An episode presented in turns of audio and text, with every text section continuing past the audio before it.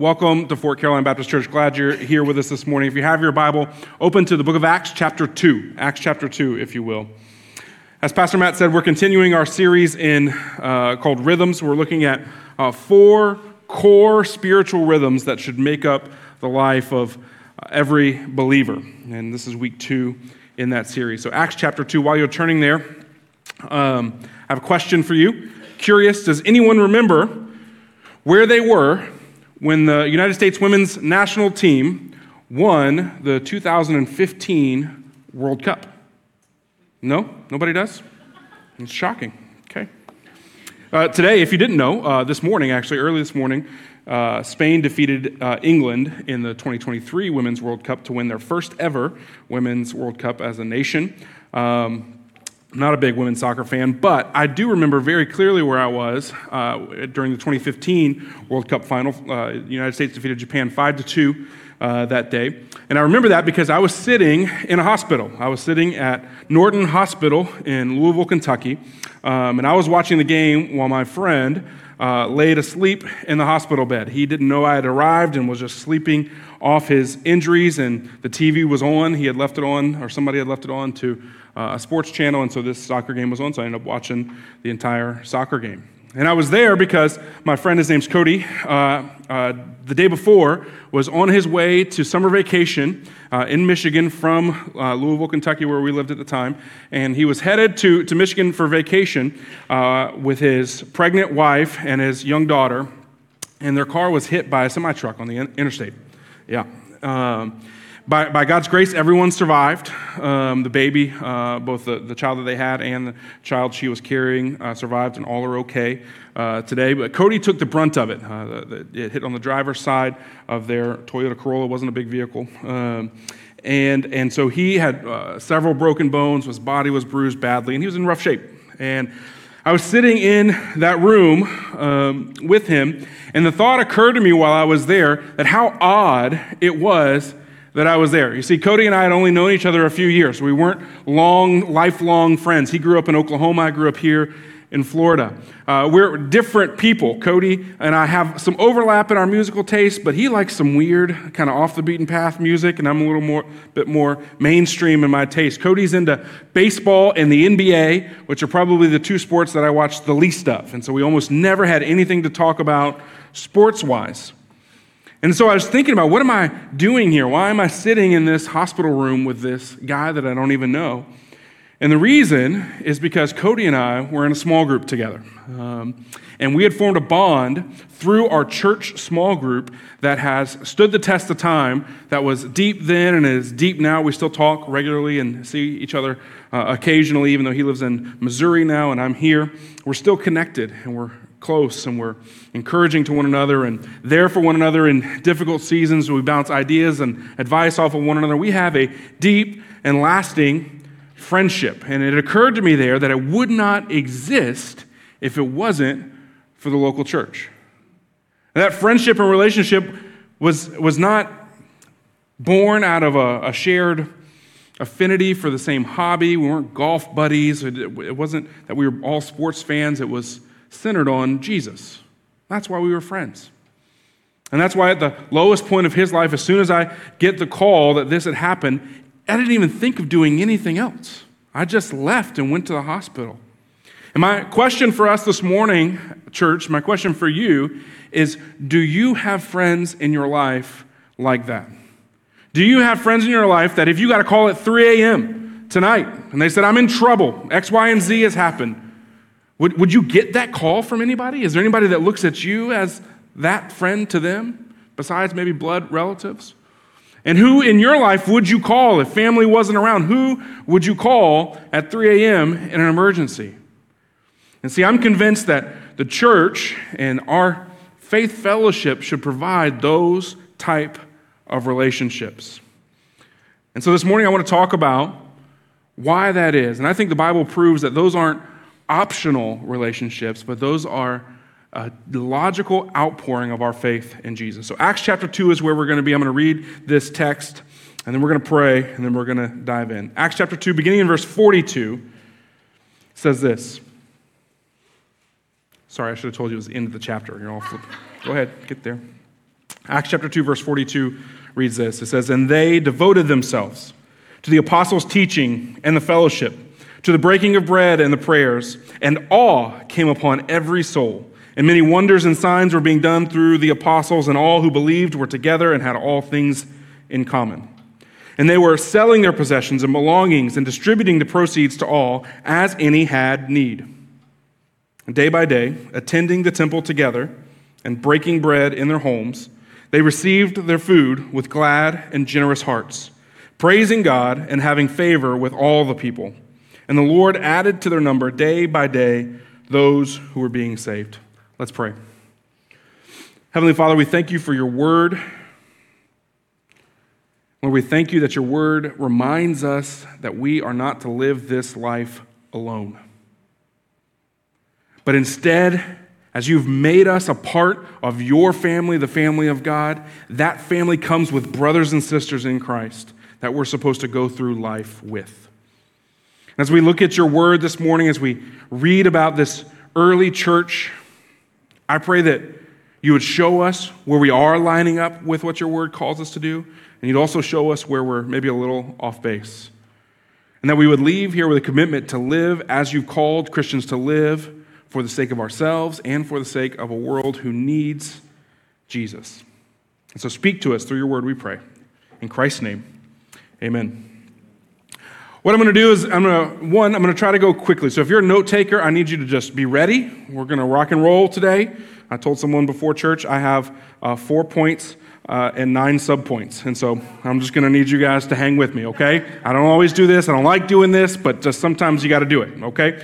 So me, here's what we're going to do. We're going to walk through this text real quick and just get a handle on what uh, Luke is telling us through this summary passage, and then we're going to draw out some implications about what that means for us, okay? So here's what's happening here. This passage at the end of chapter 2 is a summary statement. This is just a, a description of what the early church looks like. Earlier in Acts chapter 2, the Holy Spirit has shown up. Jesus has gone to heaven in chapter 1. The Holy Spirit comes down in chapter 2, and the church age begins, right? And, and, what's happening is Luke, the author of Acts, has given us a description of the regular uh, church rhythms of the first Christians the ones that were closest to Christ and had the Holy Spirit, this is what they said. Jesus died on a cross, rose from the dead, ascended to heaven, sent his Holy Spirit, and they said, okay, this is how we're going to live.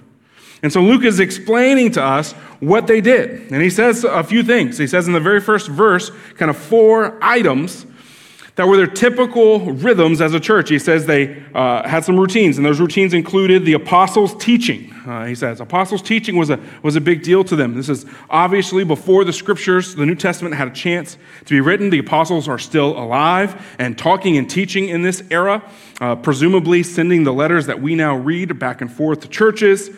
And so the apostles are kind of guiding this new Christian church uh, in person. And, and these Christians, these early Christians, they were clinging to every word. They were devoted, it says, to the apostles' teaching, studying it, discussing it, making it a big deal in their gatherings. It says they also uh, were committed to fellowship. Fellowship, that word fellowship, you may have heard the word koinonia uh, before. That's what that word is. It just means a deep sense of connection and of sharing. We use the word fellowship all the time in church. We have fellowship halls and fellowship gatherings. It's kind of a church word. But fellowship just means this kind of deep Christian connection in the faith. It says they were breaking bread uh, regularly. It was a regular part of their gatherings, breaking bread. And scholars have debated is breaking bread here talking about the Lord's Supper and communion, or is it talking about just having dinner, sharing a meal? Uh, and they go back and forth, and it's tricky to discern because in that era, they did the Lord's Supper at a meal instead of in a worship service like ours. And so scholars aren't totally sure. I am convinced, however, the context leans towards just a casual meal. It's not the Lord's Supper, there's no mention of bread and wine. That's just, that's just eating together. Getting together and having a meal was a centerpiece of their gatherings. And then it says they were devoted to prayer as well, going to the Lord in prayer as a group. And so this text says that that's what these early Christians did. And as a result, awe or reverence or worship comes across them as they see these apostles doing miracles.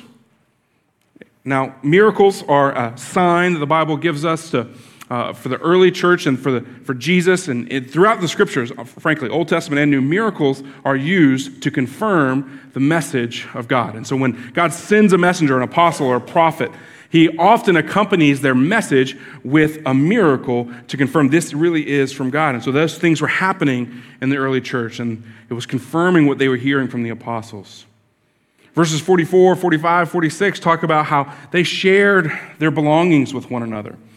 They took care of one another's practical needs, not communism or socialism. Don't freak out, everybody. This is not coerced. This is not government mandated. They clearly retained private property here. That's not what it's talking about.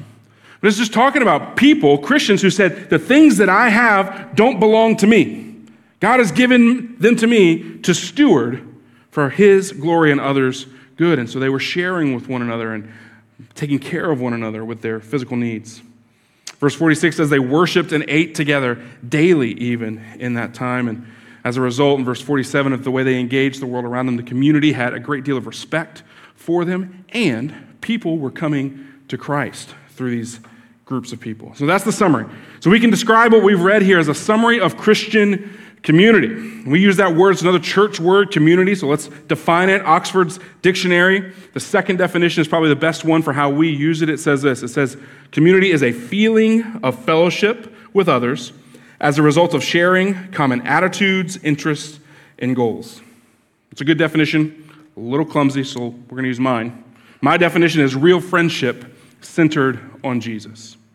When we say community within the church, we mean real friendship centered on Jesus. The reality is, our modern American busy lives don't have much space for this kind of community, do they? I mean, if we were to go back and just read this passage again slowly and just imagine how much of this is a descriptor of our life today, I've got to confess to you, even in my own life, not a lot of it really lines up too busy, too individualized, too closed off to live this way. But the Bible calls us to live differently than the rest of the world, doesn't it? This vision for community, I think it's God's vision for us. It's God's vision for our best life, the best way to live. At our church, uh, life groups are, are how we try to achieve this. They're not the only way that you can achieve this. Any kind of gathering within the church can achieve this, whether that's a, a small group of three guys that get up before sunrise and study the Bible together, or whether it's a, a women's ministry event, or you can have this type of community anywhere. Life groups may be the most comprehensive way to do it, and so that's what I'll kind of be referring to throughout the message. But I want you to hear me, that's not the only thing we're talking about. So I think we can summarize what this community of believers was about in three ways, and they're going to guide our time together this morning. They were God centered, servant hearted, and mission minded. And so let's look at each of those. First, it's important to note that Christian community is God centered. Christian community is God centered. Look at verses 42 and the end of 47. It says they devoted themselves to what? The apostles' teaching, fellowship, breaking of bread, and prayers. Verse 47 it says, praising God, having favor with all the people. God is the center of their community. In order for it to be Christian community, it must revolve around the triune God of the Bible. See, every relationship, every grouping of people has a uniting factor. Like spokes on a bicycle wheel, everything converges in one point and it unifies these varying people.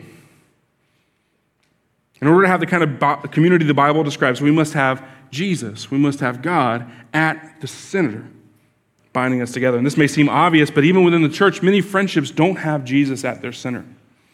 Many friendships, even within the church, they have maybe life stage at the, at the center, right? We're in the same stage of life, or maybe they have the same affinity. And so we, we're friends within the church, not because of what Jesus has done on the cross, but because of we like the same sports or we like the same hobbies. But for it to be Christian community, Jesus must be at the center. And so, what does that look like? God centered community prioritizes Scripture. It prioritizes Scripture. And so, I want to encourage you, like this early church Christians, that we've got to be serious about the Bible in our small group gatherings. The Bible has to take pride of place in those things. The early church was asking, What do we believe? Why does it matter? How do we live it out? The same questions should apply to us today. What do we believe? What the Bible teaches. Why does it matter? Because it shows us how to live. How do we live this out in practical ways? This is what we should be discussing in our groups. We should study the Bible together, memorize Scripture together, ask questions of the Bible together, encourage one another with Scripture. The Bible should be the language that we speak to one another. Community should help us understand the Bible more deeply as we bring different perspectives and experiences and angles to the text as we study it together. And so, God centered Christian community prioritizes Scripture. The next thing it does is it makes space for prayer. It makes space for prayer. When our relationships in the church are oriented around the living God, it is only logical that we as a group would go to Him in prayer. It's amazing to me I'm not trying to be mean to you guys. I do this too. I'm guilty of all of this. This is a sermon for me. But it's amazing to me how often we overlook prayer in our gatherings. Maybe even in this church service. But in our small groups as well, or in our Bible studies and discussion groups, how often prayer is an afterthought. Here we are, and the God of the universe says, I want to hear from you. I'll listen to you. I'll invite you into my presence. And we just save it as like the final agenda item that we'll get to if we have time. I want to encourage you to make space for prayer. I don't mean make space for long conversations about the prayer list, right? Some of y'all know we were guilty of this. It's okay, it's safe space. We go on and on about the prayer list and all the details about what's going on, and all that stuff's important. Sometimes it devolves into a gossip session, if we can be honest with one another. That's not what I'm talking about. I'm talking about making room for actual prayer. Where we go to the Lord together as a group and more than one person prays and we pray by name for the issues of the day. I'm talking about prayer that's not just a laundry list of requests that we want God to answer, but instead is holistic prayer. Prayer that we spend time adoring God for who He is and what He's done for us. Prayer where we might even confess as a group ways that we have fallen short of the standard that God has for us. Prayers that offer thanks to God for the blessings and the goodness He's given us in this life. And then, for sure, our requests and needs. Let's make space for those things in our group. If you lead a group, hear me, I want to encourage you create space in your groups for these things. Lastly, the third way that God centered Christian community happens is this should lead to worship. It should lead us to worship, right? Our Christian community should result in worship. Verse 47 says they were praising God together. And this is a natural outcome of genuine relationships centered on Jesus. And this can be a good barometer for your group, whether or not it is God centered or not. What do you say to yourself on the drive home from your life group or from your Bible study? Is what you say, Wow, Lord, thanks so much for the gift of those people who have pointed me to you and encouraged me. Or is it instead, man, the chicken was a little dry? But at least the dessert was good, right? And some of y'all do need to step your chicken cooking game up. Huh? That's fair too. We can grow in this area. Pioneers, though, let me tell you, they've got that junk down. Anyways. What's the outcome of our group time, right? Is it worship, adoration, thanksgiving to God for his goodness, or is it just, man, that guy won't stop talking? And again, some of y'all need to stop talking so much in group, but still, you can kind of tell the posture of our heart and the, the gospel and God centeredness of our groups by our response to our group time. All right, point number two. You guys are with me? That was point one with three subpoints. All right, we're going to keep moving. Point number two Christian community is servant hearted. Christian community is servant hearted. Acts chapter 2, verse 44 to 46 says, And all who believed were together and had all things in common. They were selling their possessions and their belongings and distributing the proceeds to all, as any had need. Day by day, attending the temple together and breaking bread in their homes, they received their food with glad and generous hearts. So, what's happening? You got some people that are on Facebook Marketplace getting rid of some stuff, right? And they're, they're, they're taking the proceeds and they're using the proceeds from selling, you know, that old couch they don't need anymore to help people in their little home church, their little small group. I think it's a beautiful picture of Christian community. You, you see a couple of things in this passage. It says they also go uh, home to home, eating together, sharing meals together. And so, two things for Christian community that is servant hearted. Number one, servant hearted Christian community practices hospitality. It practices hospitality. Hospitality in the Bible could be described as welcoming others into your homes and showing them the love of Christ when they're there. Throughout the scriptures, we see that one of the marks of genuine faith in Jesus is actually hospitality. The Bible makes this like a mark of salvation. Jesus tells his disciples when he's sending them out, he says, I want you to go town to town, home to home, and I want you to come into a city, and if people invite you into their home, if they show you hospitality, then go, receive it, take it. If they don't, I want you to kick the dust off of your feet, which is a symbolic act of judgment against those people. And so when you gather, church, I want to encourage you to show one another hospitality. Let them take their shoes off or keep them on, whatever they're most comfortable with, right? Some of you, it's going to be a rebuke for some of y'all, just hang with me. Some of y'all are making people take their shoes off when they come into your house because you're so worried about your carpet. And some people don't need to be taking their shoes off. Amen? And so I want to encourage you to let people be comfortable in your home. If you got to get the steam cleaner out when they leave, so be it. Let's show the love of Jesus by letting people who need to keep the shoes on keep the shoes on when they come into your home. Offer them a cold drink, offer them a snack. Have them sit down. Make them feel like family when they come into your home. Verse 46 says they broke bread in their homes. I don't think we should ignore the Bible when it tells us to eat. Amen? Amen. When you get together with other Christians, somebody bring some snacks, please. Do the best you can. I want to, I want to, I want to say, I will say this. So, some people have trouble with the hospitality commands in Scripture because they confuse hospitality and entertaining. Okay? They confuse hospitality with entertaining. And hospitality and entertaining are two different things. Hospitality is inviting someone into your life and just sharing life with them in your home. Entertaining is showing off how good your life is. Okay? They're two different things. Some people think I can't host a, a life group in my home because my home's not big enough, or I don't have enough furniture, or I don't have nice enough plates or dishware or whatever. I got to ask what do you think was going on in the upper room? Do you think that was a 5,000 square foot home with five beds and three baths and a pool in the back? No. It's a bunch of 12, 13 dudes in a room on the floor, gathered around what? The table and Jesus. That's what hospitality is. Whatever you've got, offer that to the Lord and invite people into it. Hospitality isn't impressing people with your home or your food, it's inviting people into your life and sharing it with them. It isn't about showing off, but welcoming in. I want to point out also, you can be hospitable outside of your home too. If maybe you have a group that meets here on campus, some of these life groups are some of the most uh, hospitable places on earth. You walk into one of our Sunday morning life groups here on campus. Each one of those places warm, welcoming, and inviting, and we should continue to encourage people in that. Servant hearted community practices hospitality, but it also meets practical needs. Servant hearted hospitality meets practical needs.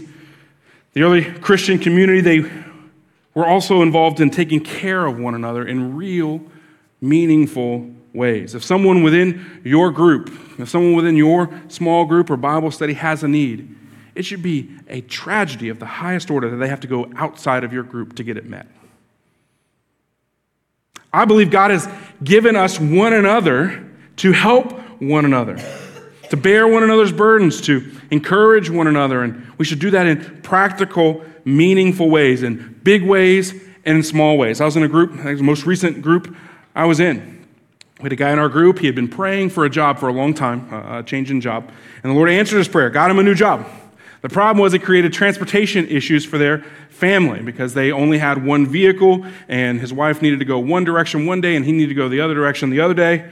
And there's just no way for him to step into this new job with, with no vehicle. And so he let us know as a group. He said, Hey, listen, this is, would you pray with me about this? He didn't ask anyone for anything. He just said, Would you pray? I'm praying about this as a need I have. Would you pray with me? Well, in God's providence, uh, the, there was a, a, business owner in our, in our group as well who said, Hey, it's time to turn over the work trucks in my, in, my, uh, in my company. It's time to get new ones in, and I've got some old ones that I've got to roll off. Um, I, can, I can sell you one for like a quarter of market price if, if that works. I know you said you, you had some money, but not enough to buy a reliable one. And lo and behold, this, this need gets met with a vehicle in a group, a major need. I've seen also in groups meal trains, and you guys are awesome at this. If someone in our faith family is in the hospital, has a baby, is sick, has a death in the family, they should not have to cook a meal for weeks. Amen? Our job as the church is to help with those needs, to step into them in practical ways. Big needs, small needs, we should meet those needs as groups. Two things are required for a group of Christians to meet someone's practical needs. Number one, they've got to be aware of it. And number two, the group has to have decided we're going to meet it.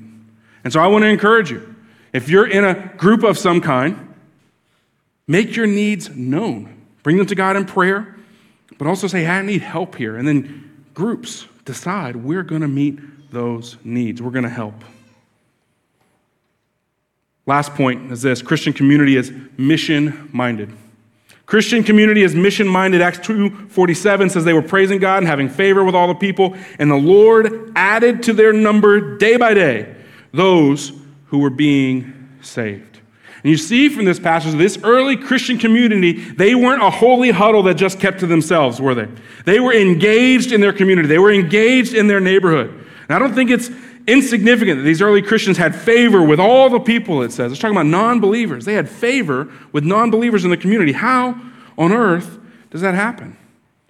Well, it makes sense. If we live out our Christian convictions to love others, to serve, to be kind, to turn the other cheek, to be honest and respectful, it makes sense that the world around us would like us a little bit. They may not like what we believe, but they may respect our behavior. I'm curious, what does the world think of your life group? Right? What do they know about your life group? Do they just know you guys as the one that clogs up all the street parking on the night when your group meets at your house?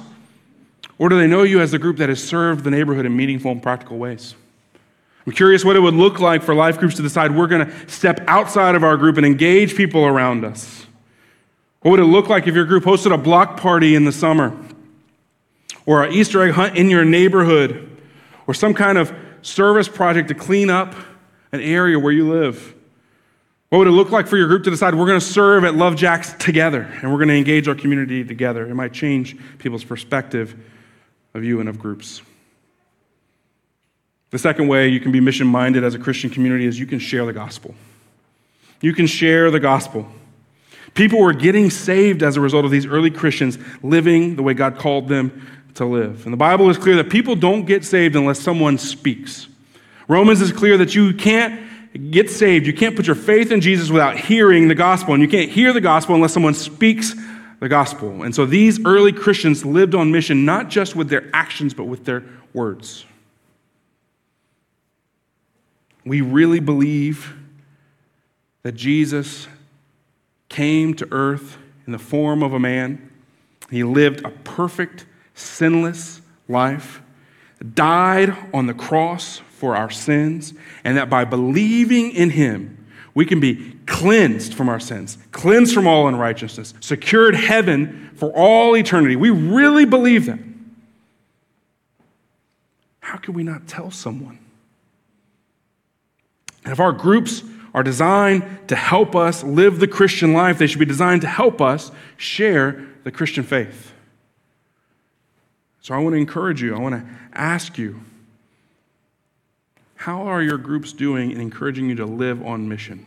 Who's sharing stories of sharing the gospel with people in groups gathering? Who's praying for the lost in your groups? Are you asking for opportunities or looking for insight on how you might step into gospel conversations?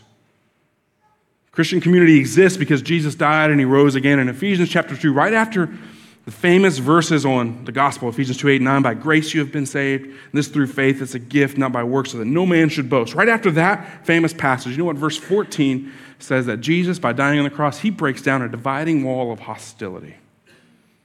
He fixes relationships this way. He doesn't just fix relationships this way, he fixes relationships this way. The message of the gospel is a message for everyone that we might reach those to our left and to our right with the good news of Jesus. We should expect our groups to grow because we're living on mission. We should plan for our groups to go because we're sharing the gospel.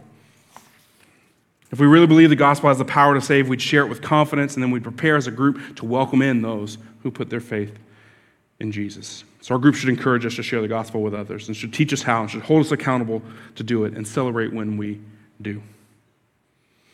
And so as we wrap Christian community in your life, a couple of things I need you guys to know. Number one, we were wired for Christian community. We were built for this. This is a non negotiable. We must have deep friendships centered on Jesus within the church to be the type of Christians God's called us to be. We are not lone rangers. The Bible teaches that Satan rolls, uh, roams around like a roaring lion seeking whom he may devour. You ever watch the Discovery Channel late at night? Do they still have the Discovery Channel? What do they tell you about, about lions and how they catch their prey? Do lions go after the prey right in the middle of the pack? No. Which one do they go after? The straggler, the one that's on their own, the one that's by themselves, away from the group. That's the one the lion grabs. That analogy of Satan as a roaming lion is on purpose. The individual that's disconnected, that is isolated, that is trying to live the Christian life on their own, you're Satan's prime target. And so we've got to be connected to one another. It's a non negotiable. But we've also got to pursue Christian community. It's not going to happen by accident. You're not going to drift into Christian community. You're going to have to be intentional with it. Life groups are a strategy. We also have grief share, celebrate recovery, a variety of other gatherings within our church. And I'm going to be honest with you, this may not be popular, but I don't care which kind of gathering you get in. Like, I don't care if you join a life group or if you're in CR. I don't care. I don't care if you have a, a three guy Bible study on, Sunday mo- or on, on Wednesday mornings early before breakfast. I don't care what group you're in. I do care that you're in something, in some kind of small group gathering. When you step into one, I want to encourage you to step all the way into it. Seek to serve someone else. Encourage, commit to it, put it on your calendar. I'll say one final thing. If there isn't a group for you, which I know some of you maybe have said, well, I tried to find a group, there isn't one that meets at the right time or the right location or it's the right age group for me. Okay. Maybe that means God's calling you to start one. Oftentimes, God makes us aware of needs so that we might meet those needs. And if God has made you aware of a lack in our church family, it's likely He's calling you to meet it. We can help you do it. So, we've got a couple of action steps. Number one, if you're not in some type of regular gathering with our church, commit to finding one today. I need everybody to reach out in front of them. If you're in the room, grab this card right here. It's green at the top, says Let's Connect. Grab this card. You can do it on your phone as well. You can go to the, the, the, the, Matt can tell you. He knows this website back and forth. I don't know. He can tell you which cards, third card down. He knows all this stuff. I don't know. It's on there, though, I promise. If you're online, you can drop it in the chat, or you can do it on the, on the, on the website. Grab this card. If you are not in a group of some kind in our church, I want you to put your name, email, phone number, and just write on the back, I need a group. High tech here. I need a group, okay? Right on the back. That's your action step today. You can drop it in the boxes. There's one by that door, and there's one by that door right there, or you can just hand it to Matt on your way out, whatever works for you. But let us know. Someone will call you this week and we'll help you find a group. Second action item I want you to prayerfully consider leading a group. I want you to prayerfully consider leading a group. Some of you in here, God has equipped you, God has given you a burden, God has given you the margin to do it, and you haven't said yes yet. Today's the day I want to encourage you to say, Yes, I will lead a group, or I will host a group, or I will. I will, I will help coordinate a group. If that's you, same card, just on the back, just put, I can help lead. Not committing you to do it all. This is not a promise. I'm not promising you will let you lead. We may meet you and go, nope, you shouldn't lead a group, okay? So just, just be clear. Some of y'all should not. But a lot of you should. And so I want you to put in here, I can help lead on the back. Same action item, box there, box there, handed it out on the way back, and we'll reach out this week. Church family, God has died on a cross, paid the price for our sins. And if we believe in him, we can have eternal life in the family of God, the Bible says. And God's intention is that we start practicing family of God life here and now. We were built for this. You can have, the Bible calls following Jesus life and life abundantly. Some of us are not living an abundant life because we're trying to live life alone. I want to encourage you this morning don't do that anymore. Your church family will love you, accept you, welcome you in, be there for you, encourage you, send you out. They'll be there to rejoice with you when good things happen. They'll be there to mourn with you when bad stuff happens. But whatever the ups and downs of life brings, you won't be alone. So I want to encourage you to press in to Christian community because God calls us to because it's for our best and for his glory. Let's pray. Heavenly Father, thank you for your word. Thank you for the encouragement to not live this life alone. Help us to be obedient to your word and step into small group gatherings, whether that's Bible studies or an affinity based group or a life group, whatever it is, God. Would you help us to take a step towards that today? For those of us that are already engaged in that, Lord, would you help us to press in all the more? Would you renew our excitement and our passion for them? And with all of that passion and excitement come from what you've done for us on the cross. Would that motivate us to live life together as Christians following you as best we can? As we go from this place, Lord, would you bless us? Would you keep us? Would you help us to live on mission for you? And would you bring us back here safely next week? In Christ's name we pray. Amen.